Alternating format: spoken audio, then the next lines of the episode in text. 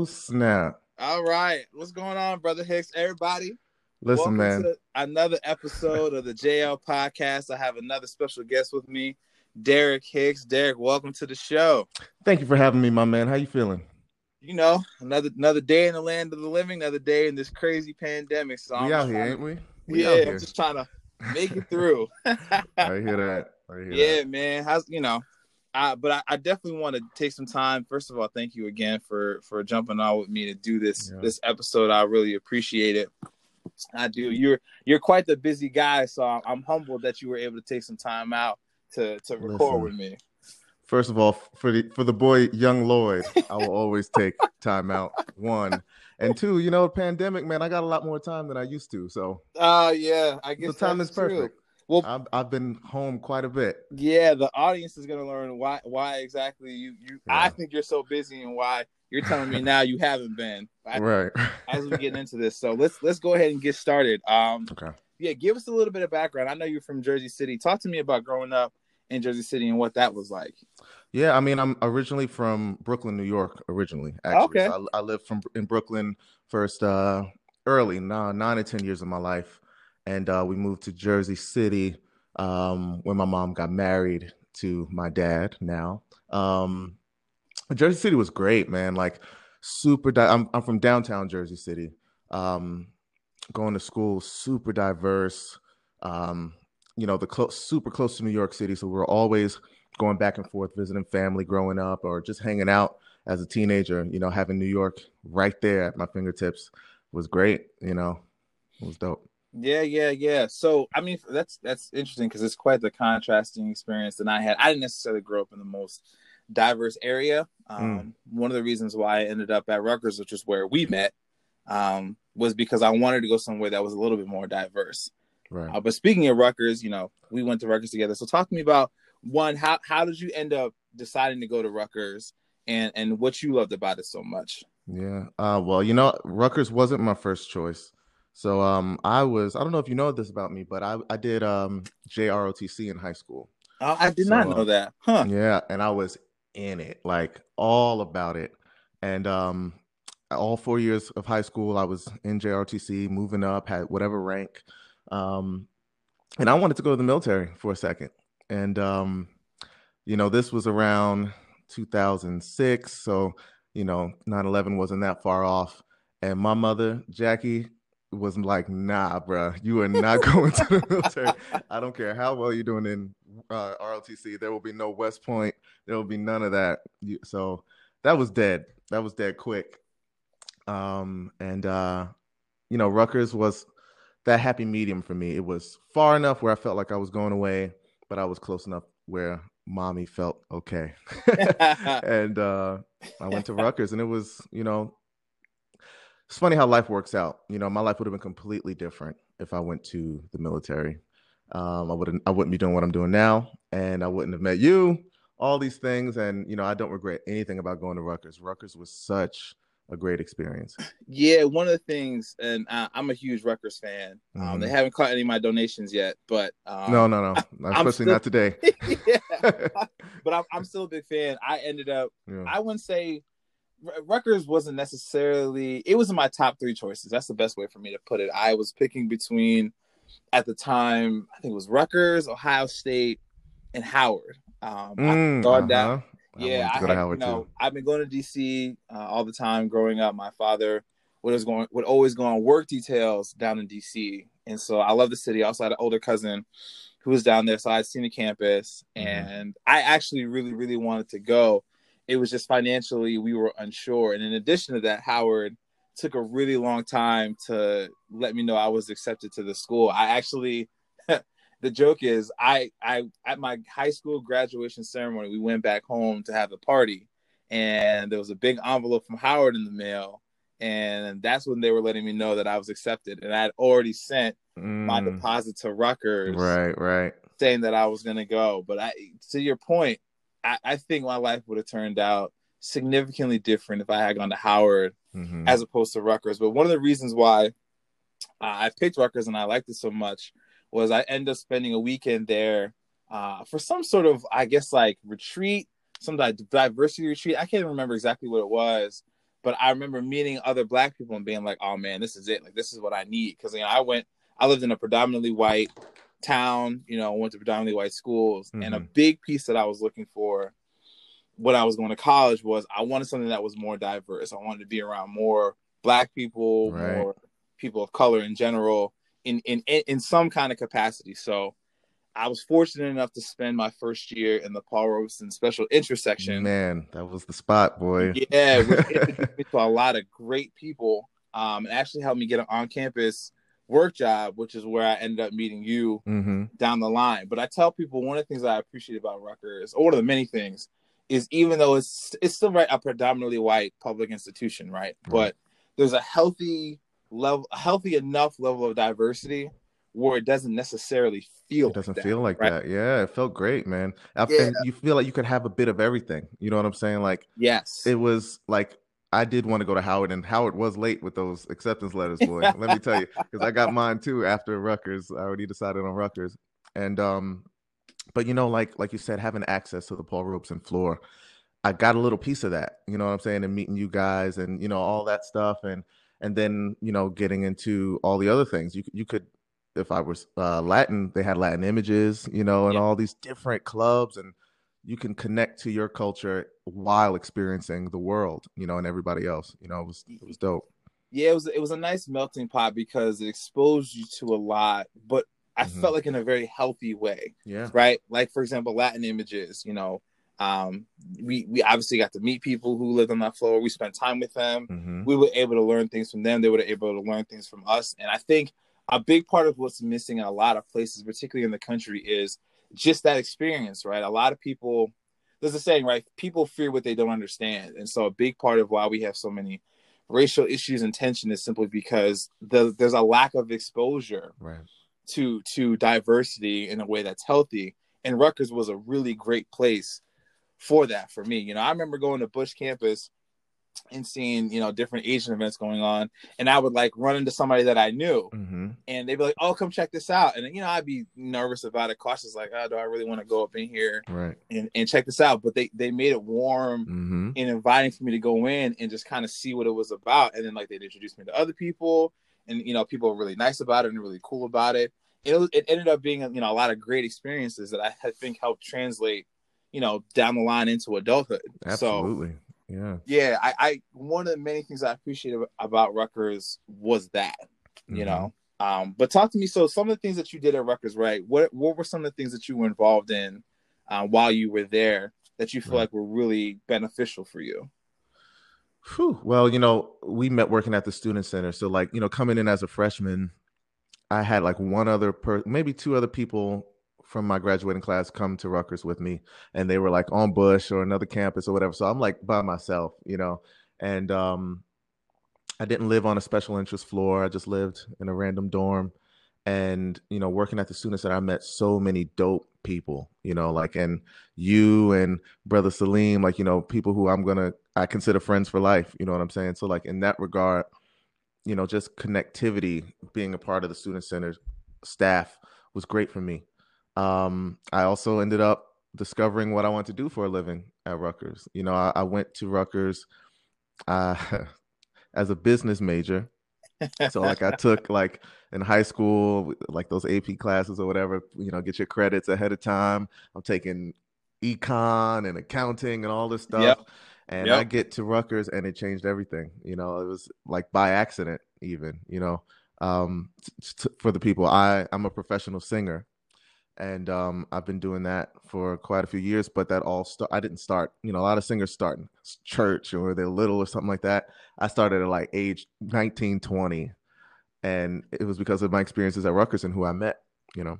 Yeah, speci- specifically Salim, who's obviously not on the pod. For anybody mm-hmm. who doesn't know, Salim is my older brother, one of Derek's, like he said, friends for life. And we used to do we when we hang out, we would just sing together. And right.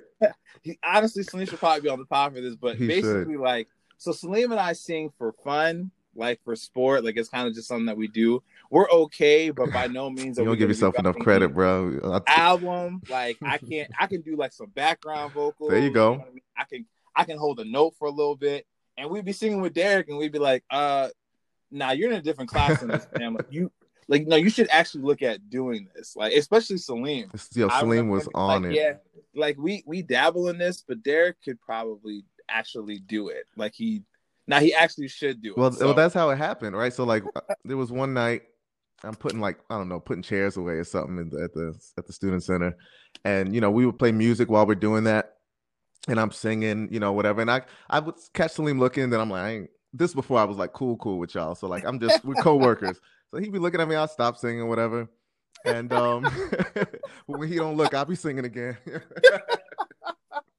oh um, man, so um yeah, he uh eventually he was like, dude, you could sing. Like, I think we had at that point we became cool and we're singing like shy, ooh, da da da da something yeah, like that. Yeah. And um eventually he pulls me aside, he's like, yo, sing for me. Let me hear you sing. I'm like, dude, I ain't singing for you and this student sitting like get out my face. And uh, eventually we became cool. And it must have been some night after like a party. Salim would always have these dope parties at his house. Or we were just chilling. I don't remember but I know I was drunk. I'll tell you that. And I was drunk and it got my drunk ass to sing. And um, afterwards, he was like, "See, I knew you could sing. You should, you should really be doing this. You should really try." Like he was so supportive about it. He was like, "There's an audition tomorrow for the Livingston Theater Company. Shout out to the LTC at uh, Rutgers University. It was a theater company, obviously, and they did musicals um, every semester." And he was like, "I'm gonna audition tomorrow. You should come with me." And drunk Derek was like, all right, yeah, I'll go audition, whatever. and uh that next morning I sobered up. I'm like, yo, what am I doing? Like, but I agreed, and I'm like, you know, let me let me do this. And I know if I didn't do it, I would have never heard the end of it. So like, let me let me go ahead and do this. And I went and I got it. Like I got the part, whatever it was. And I met all these. Now it, that opened a whole nother door and world of Rutgers. You know, it's the theater people, the singers. They Rutgers has this great music program called Mason Gross. I had no idea. Rutgers is huge. I'm like, I don't, I didn't even know this existed. Right. And um, right. You know, I got this musical. Next thing you know, I'm doing musicals every semester, and then I meet a, a guy, another guy, and he's like, "You should audition for this acapella group that's on campus called Casual Harmony." And I'm like, ah, sh-. another one. Like I'm hanging out. Yeah, sure, I'll go to the audition. Right, right. Whatever. I go and I sing and I get in the group, and it's like, all right, this is a, this should be a thing, you know. And um, I didn't know I could sing. Uh, it was just, you know, you sing to yourself growing up. Well, for the record, Salim and I did audience. they, we they must knew. have known before Derek did, but go, but go Listen, ahead. they knew before my mom did too. I remember she came to camp. I'm like, yeah, I'm in a musical. She was like, what? Like, what do you, what do you mean? Like, what are you talking about? Yeah, you should come. It blew her mind. Like, when did this happen? It was just one of those things. Like, what should you know? Everything happens for a reason, and what's meant to be will be. And I went in not at all. Music was not on my radar. I loved music. I always loved music, but singing was never a thing. And then next thing you know, I'm doing all the singing everywhere.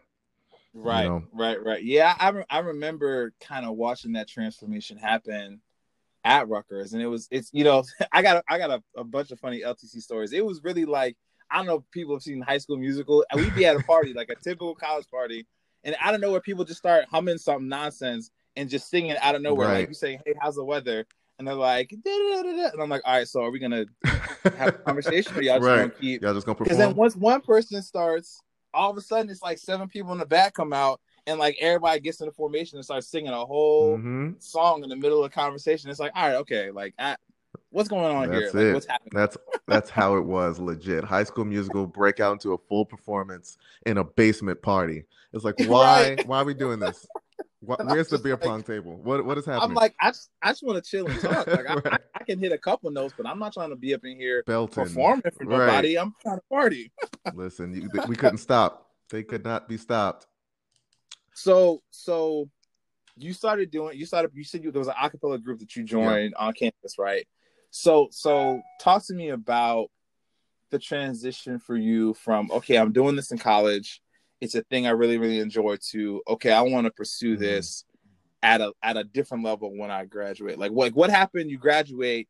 You know what kind of right. happens from that? Um, so to go back a little bit, I I went to school for uh majored in business. You know, originally um accounting things like that.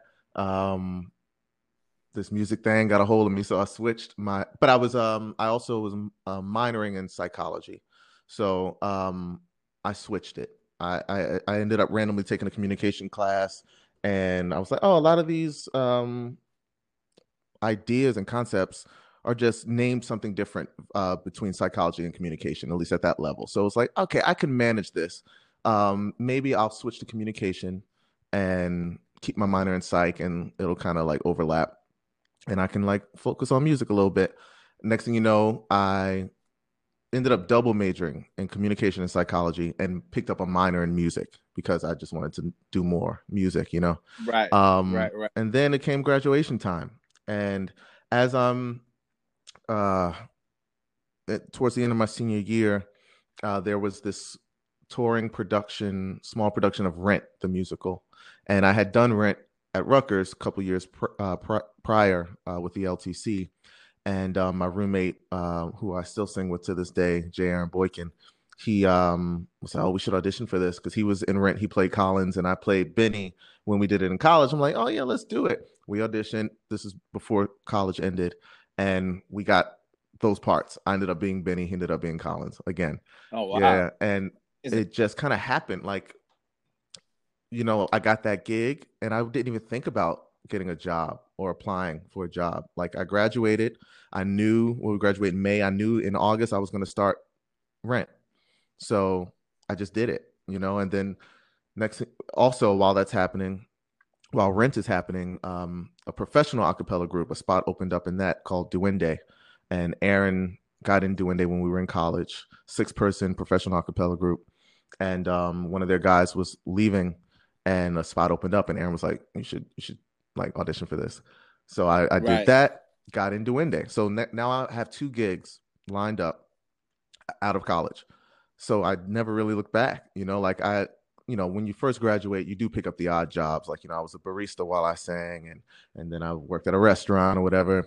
And then slowly, right. as the years went on, I'm just picking up more and more work, and I'm getting, you know, now I'm building a name for myself in New York City. I'm able to push how much I'm, you know, I'm noticing and recognizing my worth and pushing that envelope. So how much will I ask for when I take this gig?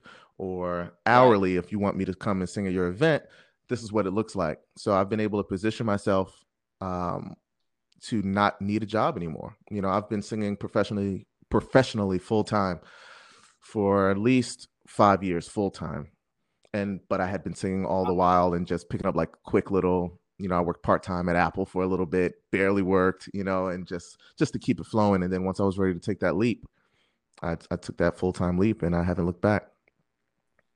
Wow, so that's amazing. So it, it kind of feels like you just kind of fell into what you're doing now. Absolutely. And and it, it took off from there and you've never looked back. That's amazing. So so if let's say I'm I'm a first time, not a first time singer, but somebody who's looking to to, to get into music right professionally as a singer like is there a, a strategy mm. or is there a, a, way to go about it or right. is it just kind of you find gigs audition hope they stick mm-hmm. network word of mouth like like how how would that work it's a little bit of all of that right so you do have to do the auditions i remember when i did rent um the original one of the original actors in the original musical came to talk to us uh Fredi Walker-Browne and she came and said your job is not on stage your job is to audition that is your job. Mm. So even when you have a gig, you should be auditioning and you should be working towards your audition. Like, and that stuck with me. It's not about that moment in that gig. It's like chasing that next one always. So, um, you know, as, as far as a strategy goes, it is showing up. You know, being ready, auditioning, trying. You know, you you got to try. Like so many, t- it's so easy to fall into a rut and just say, "I'm talented, so it'll happen."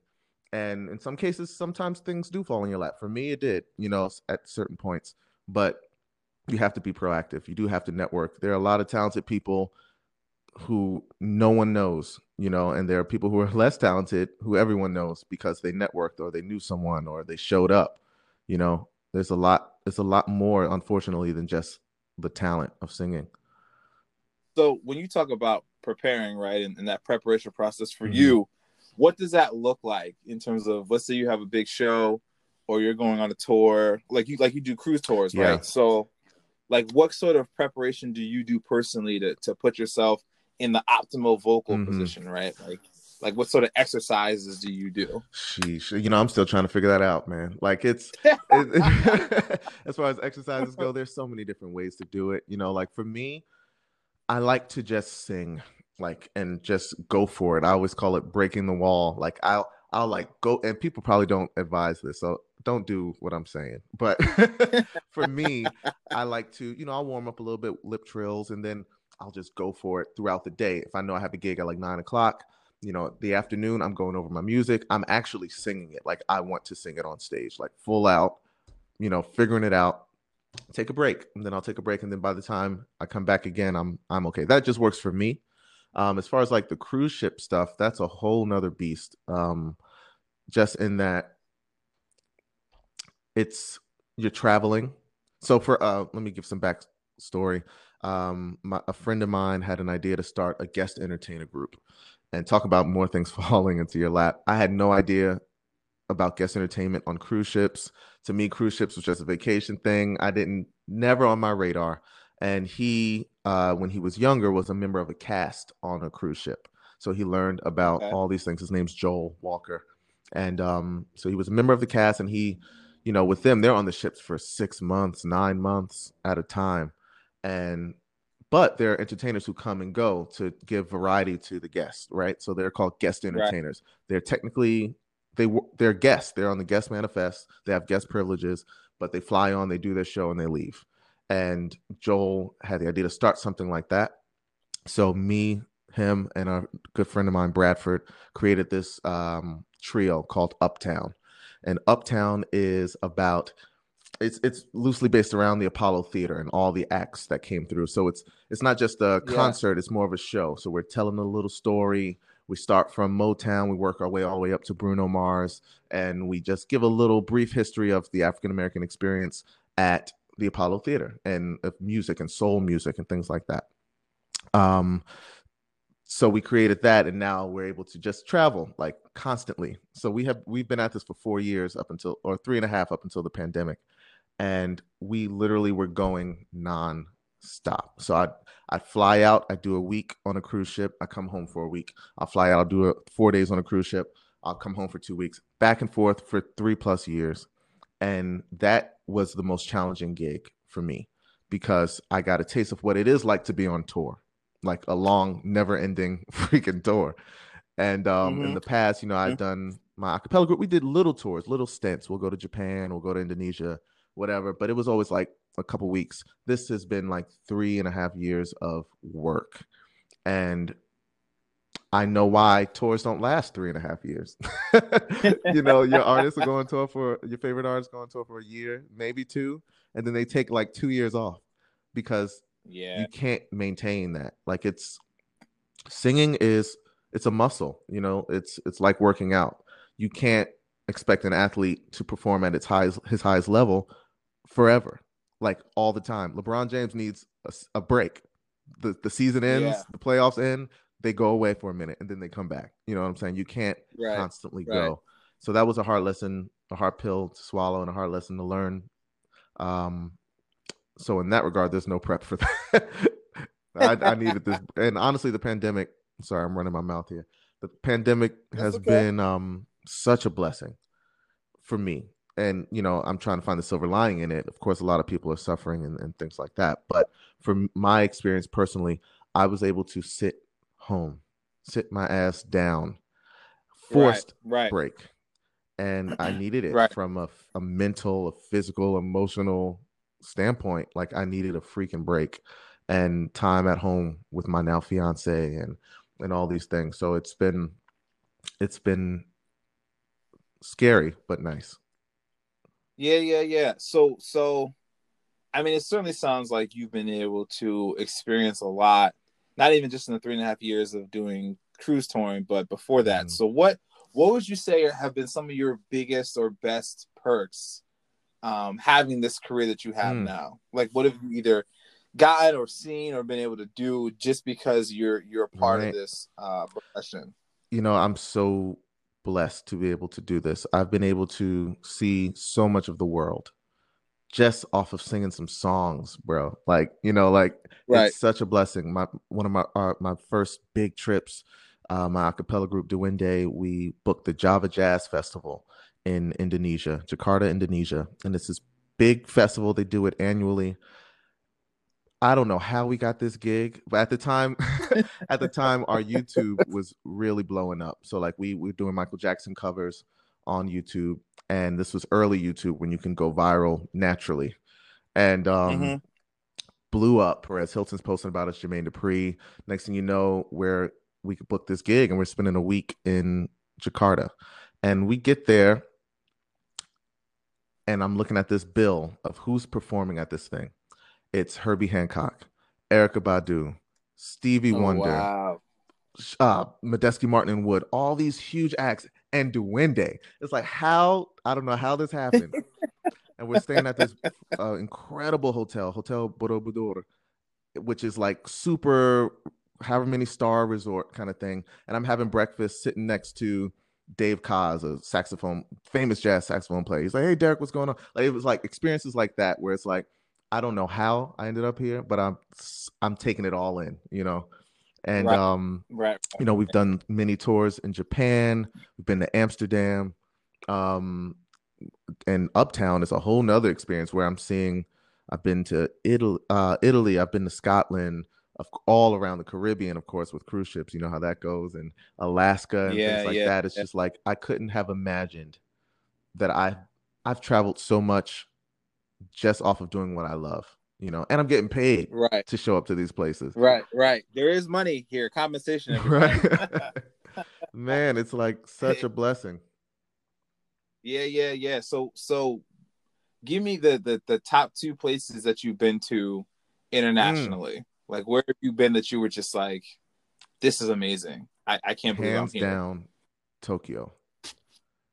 Tokyo, Japan. Okay. I, everybody needs to go they got it figured out over there, man. It's it's it's a huge bustling, especially um, you know, in the in the main city. It's a bustling city, all these things, and it's clean and they're kind. Yeah. And yeah. they're helpful and they not pushy, like you know, like so patient. And you know, if you're lost and you need help or something like so willing to help. You know, it's just like I had I wasn't expecting that, I guess, when I went into it. I'm I'm a New Yorker, so it's like oh, I'm in a city. Let me you know keep my head down, mind my business. And but people are like you know. right.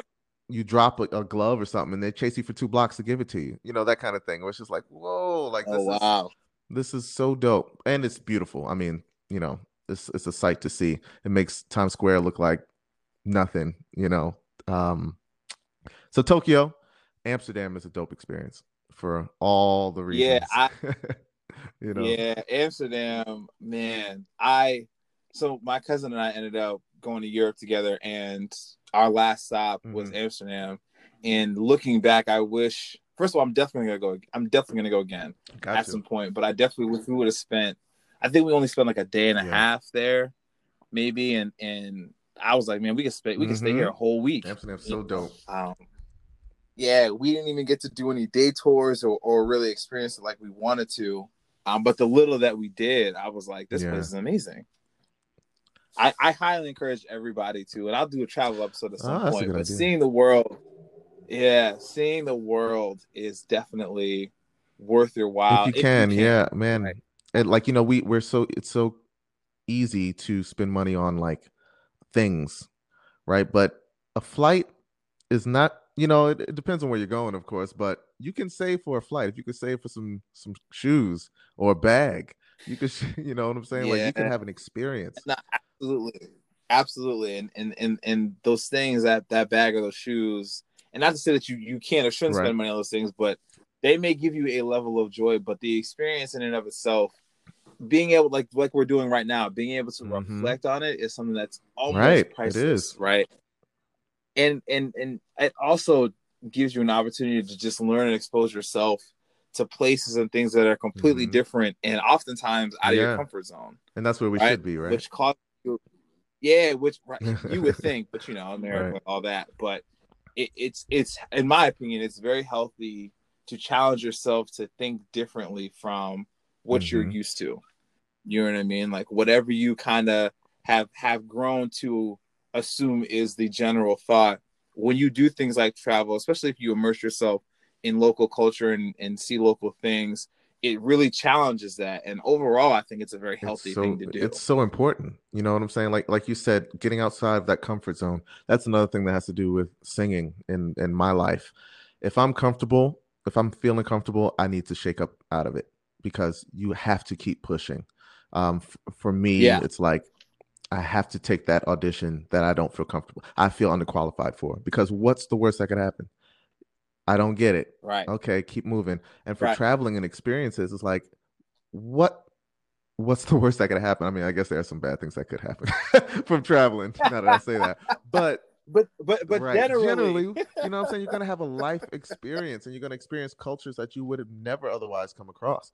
You know, that just adds to your character and like you said, your experiences and stories you're able to tell yeah man it's it's it, and it's also just great when you run into somebody like i remember when we were in paris me and my cousin and i met some and i met somebody who this this woman had been all over the world except for america wow. and it, it was just so fascinating talking to her about a place that i'm completely mm-hmm. familiar with right but then also she's been she had been to like 70 other places and and 67 of them right. I had like, no idea. Where's this at? What country? Yeah. Right. Like and she's like, "Oh, you can do this here." And I'm I'm sitting there learning and I'm like, "Man, I, it it felt like as much as I have been exposed to in my limited traveling experience, there was so much more that I just yeah. didn't, and it, it right? was really humbling. What's your favorite honestly. place that you've been to? Man, um, definitely mm-hmm. Amsterdam is is up there. Saint Martin is is I I think I want to retire there if, yeah. I can, if I can at some point. And then um South Korea. Wow, I, I haven't been there. Yeah, my I was fortunate enough. My cousin was stationed out there, and I went to go see him for a week, and mm. it was amazing. I I loved every minute of it, and it was also helpful that he had been there. I believe for it was coming on two years, so he had gotten acclimated enough to where he could yeah. show me around.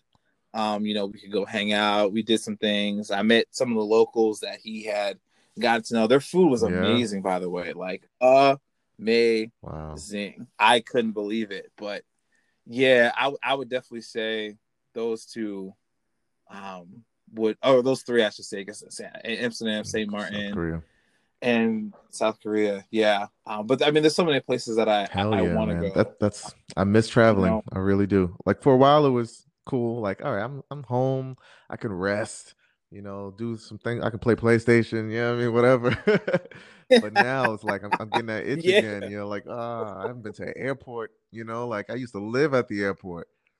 You know, so yeah, man, yeah, weird. man, for sure a matter of fact, speaking of traveling, is, is, there anywhere where you would say in the states that you still want to go States? to that you haven't been? Yeah, I've been to a lot of different states. Um, uh, you know, I've been very fortunate. like, where haven't I, I? What's like on my list? Um, I'll tell you. Oh, you oh you've been you've I've been everywhere. Okay, a lot a lot, a lot. But you know, I I will say I love the places I love in the states, um, for different reasons. I love California specifically. I really enjoy when I'm in LA, um, a lot. Um, so much so that I really do consider living there very often. I was super close to living there actually before the pandemic. Oh yeah, that's right. I remember. Mm-hmm. I was on my way it. out, but um, you know, I had to pump the brakes on that. Um, right uh, what do I like? What do I like? What do I like? Uh, Colorado's beautiful. Um, yeah, I I've never been to. Um, I'm a huge. There's like five or six cities specifically I want to get to mm-hmm. that I mm-hmm. haven't been to, and Denver, and Denver yeah, yeah, yeah. is on that list. Um, it's I say it's Denver for me. New oh, Orleans. I technically I technically was in New Orleans when I was a, baby, so I don't. It doesn't I, really count. I did a gig uh, in Mardi during Mardi Gras, bro. Oh man, don't. Oh my goodness. I don't. Man, hey, baby. Ever, hey, listen, I did it. I I won't do it again because it was a lot. but I'm glad I experienced it. I wish, you know, if mm, I'm just moving a little slower these days. I don't need all that. I don't need all that in my life. Is what I'm saying. yeah, yeah, yeah. Now, definitely, I would say New mm-hmm. Orleans for me. Um, Houston, Texas. Yeah. Uh, um, Dallas, I've never been. The only the only place in Texas I've been to is Austin, mm. which was amazing. Uh, I loved it. I didn't realize how progressive of a yeah. city it was. A, a, lot of people, a lot of people from the north have this generalization about Texas, where it's all just conservative honkies. And, right. You know, I got Austin and this I was like, right. oh, this is this is extremely different from my jaded ignorant perception that I yeah it'll, it'll surprise you right years. but that's what happens when you travel you know it it opens up you know yeah and I would say Seattle Washington just just because um I've been all through California yeah I mean that's pretty much it there's there's a there are not too many cities left in the country that I'm like I absolutely want to get to that I haven't been right which, which is I a mean, blessing well so traveled yeah that is great. But getting back to, to, to Texas and traveling and experiencing things, I wanted to mm, switch, switch gears it up, a little man. bit. Switch it up. Um, and, and, and get into politics just okay. a little bit. So we, mm-hmm. we had an election recently, right? So so what are your thoughts on the election results and then, you know, how do you kind of see us attempting mm. to move forward, right? What is what what are your thoughts You know, that? this this granted we haven't we're young, so we haven't been able to partake in a lot of elections, right? From a voter standpoint. You know, the first time I voted was Obama in college, his first term. So um right. you know, this time around it's so different. You know, it's it's not even about fully for me policies and and politics this one was more about human decency, you know, and you know, as, especially as a black man in this country, and you know the experiences that I have had, this was different, you know, um, right, and all that led up to it, man, like the pandemic and all of these blatant murders in the streets and and and protest yeah. and and people speaking out you know both sides speaking out. Um a whole lot, a of, whole that, lot of that. you know it's it's it was so such a stressful period between like march and couple weeks ago you know yeah it, it's ironically enough you know, March was when the pandemic kind of mm-hmm. really started to take off, and it's also when George right. George Floyd's murder. And we're all home, and, and, we're all on our phones, and we can all see it. You know.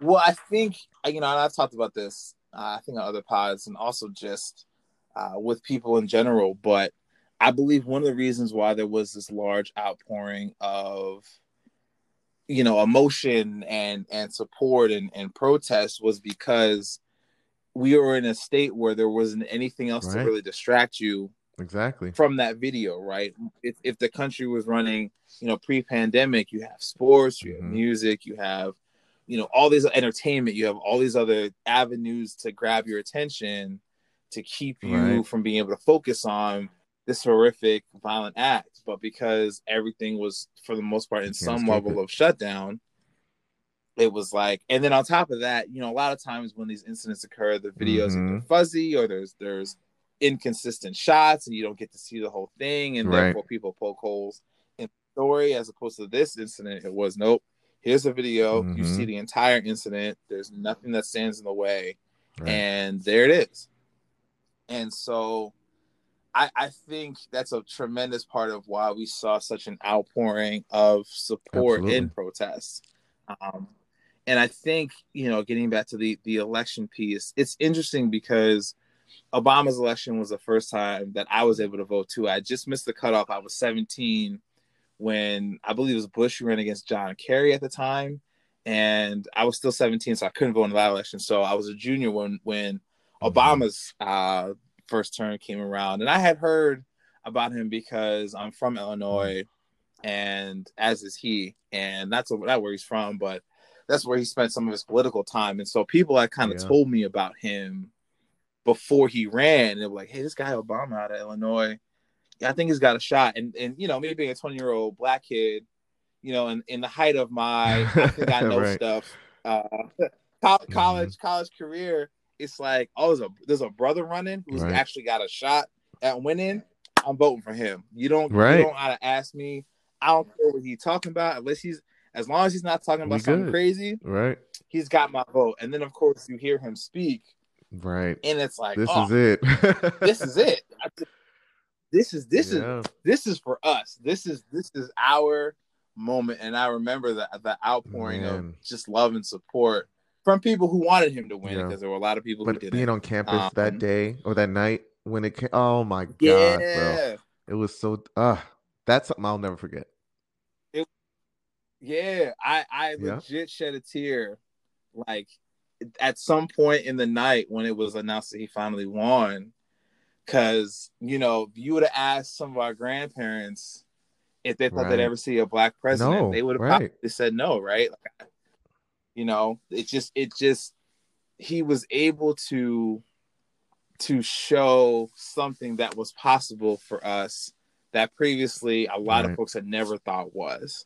And and you know, there's a lot of things that people there's a lot of I don't want to say division, but people have a lot of different thoughts of Obama, mm-hmm. and I, I, understand that. That I get it. That's, That's everyone, right? Nobody right. is above criticism. Nobody is above, you know, being looked at critically. Any of that, but just the having that, um, having him in that office does a lot for a lot of people, and it has done a lot for a lot of people, and, and so for that, I'm absolutely thankful. And you know, um, like that, you know, I think it's also I don't know the word for it, but it's silly to think that you have to love everything about the person that you're voting for. You know what I'm saying? Like it's it's not realistic. Yeah. Like you know, and we all have passed, we all have made mistakes in our careers or not, and you know, no one's perfect. You know what I'm saying? Um, and and I, that that always hangs me up when people are so critical, especially leading up to this election, of oh well, Kamala said this or or Biden did that. It's like, let's really zoom out here. let's look at this. You know yeah, what I'm saying? Like, yeah, it's it's. I don't. Go ahead. What were you saying? I. Now, now I was just gonna say, you know, for me, I, I'm very, I've become very sensitive to black people, especially, although this includes anybody, but black people who are yeah. hypercritical of other black people, right? Like as soon as black person X says this, if there's a there's a, mm-hmm. a 30 page think piece breaking down all the flaws, cancel them, issues cancel with what they've said. Like, come on, man. You know, yeah, and and not that anybody is above reproach or above being again right. held accountable for something. We don't hold everyone um, accountable for everything. This, That's the problem. Yeah, and and this this dismissive nature yeah is a bit troubling. Um, and I'll be candid, you know, this cancel culture, the cancel culture when black folks were doing it, you know, because we, we set the culture in a lot of ways a lot of different things in society. So it was cool. Once it kind of leaked out and went everywhere else, I was like, all right, well, here we go. Right. That, right. that was that's also extreme you know? thinking. You know what now I'm saying? Have... and it goes beyond critical thinking. It's just like, oh, we canceling them? All right. Like, what do you know what happened fully? Like, did you look at that? Goes with a lot of things, not just cancel culture, but like, do your own research. You know, like it, it, we're so quick to just jump on any bandwagon yeah. because it's easy, you know. Yeah, yeah.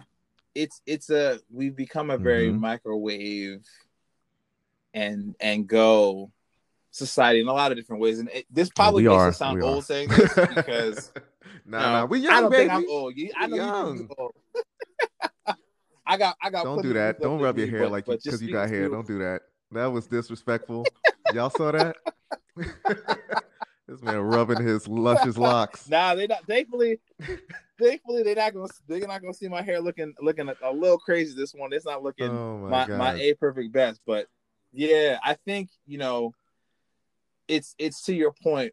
Thinking critically, yeah. there's a very large gap now when it comes to that, right? And I'm guilty of this too, just like anybody else. You see a headline, something that's clickbait, you click on it, it's like, what? Somebody it. said this, and then you read four lines and then you just mm-hmm. think, oh, this person's terrible, but then you don't right. the rest.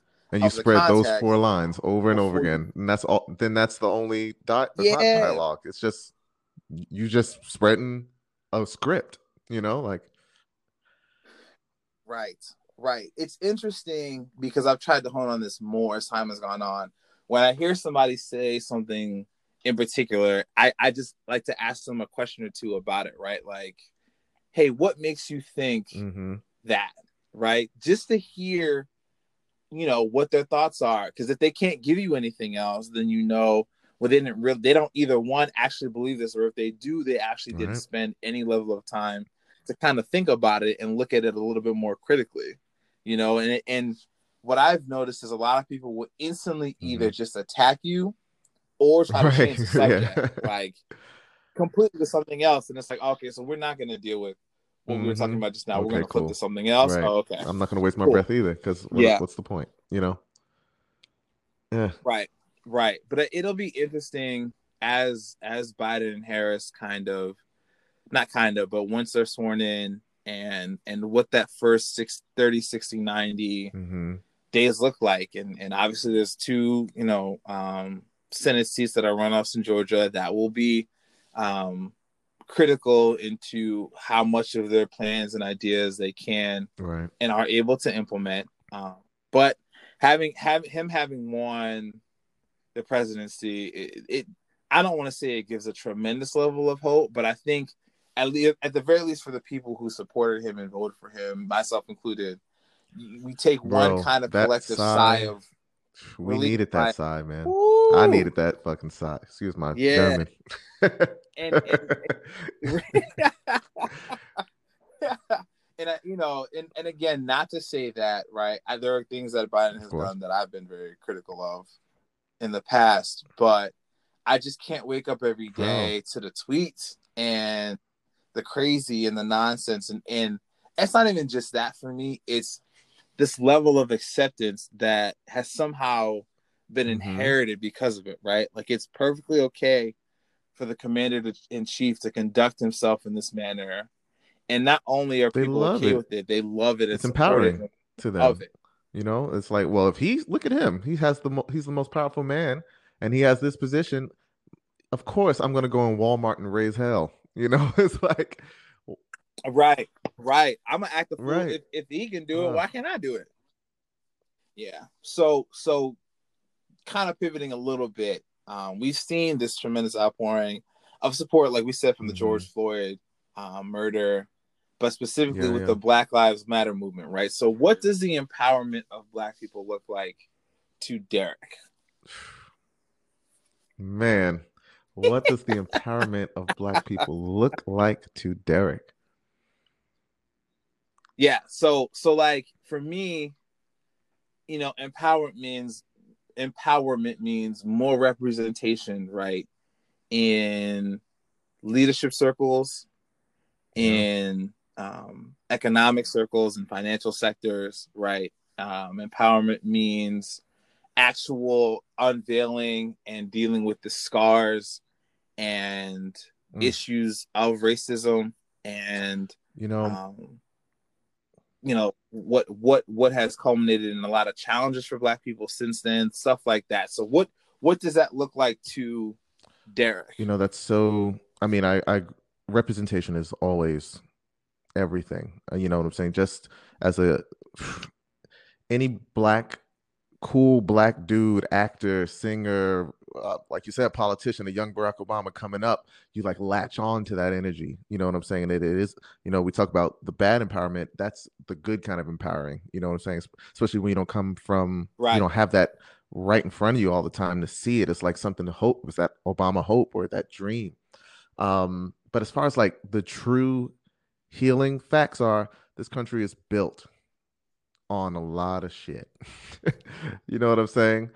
and in order to actually heal, yeah. it's like therapy, right? You have to do some heavy lifting. You got to get through some hard stuff, self reflection, and not. You know what I'm saying? And it's it's something yeah. that we, if we want to live in that perfect world, would have to do. You know, but it's it's gonna it's we're just at the beginning You know what I'm saying? And and it's it's a great time, like you said, all the outpouring of support for Black Lives Matter. I commend the these young this young generation. You know, like they're so vocal and even and not just black you know young white kids who are defiant to their parents of like this is wrong you know and like no like i'm not going to get down with this you know i'm saying like right. it's starting now you know and it's because it was in a, a position this happened in a way where it was undeniable like it's in front of everyone's face some people didn't have we know this you know we we grow up as young black boys like hey hey when you go in that store keep your hands let make sure they can see you. Don't don't do this. You know what I'm saying? Like make sure don't touch nothing. Da, da, da. Like that's like yeah. what we're raised on. But these little white kids, they don't know. Like you know, this is their world. They grow up and they touch and they lay on the floor and they do all these things, and then to see finally like, oh, this is not everyone's experience. This is it's different, right? And for them to right. not be afraid to speak up, man, I commend them. You know, um, all of these kids, they're so vocal online and you know, it's it's really helped drive what we need in the direction that we need to go.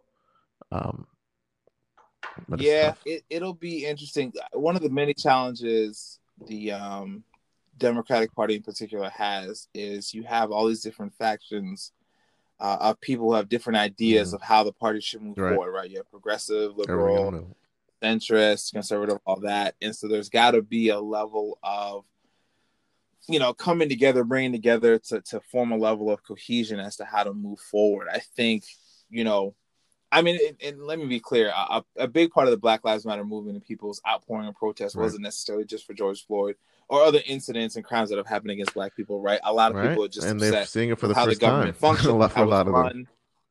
yeah exactly and they're they're you know one of i think the the few positives of having trump in office is people have been able to see all of these these issues and problems with how government conducts itself. And people have really just been putting a lot of attention and energy into trying to understand mm-hmm. what the flaws are what the issues are and all that. And so there's been this this massive outpouring of people who just yeah. want to see government run differently which is great right but you know if there's anything yeah. about government it's very confusing there's so many there's layers, a lot of yeah. different layers to it uh.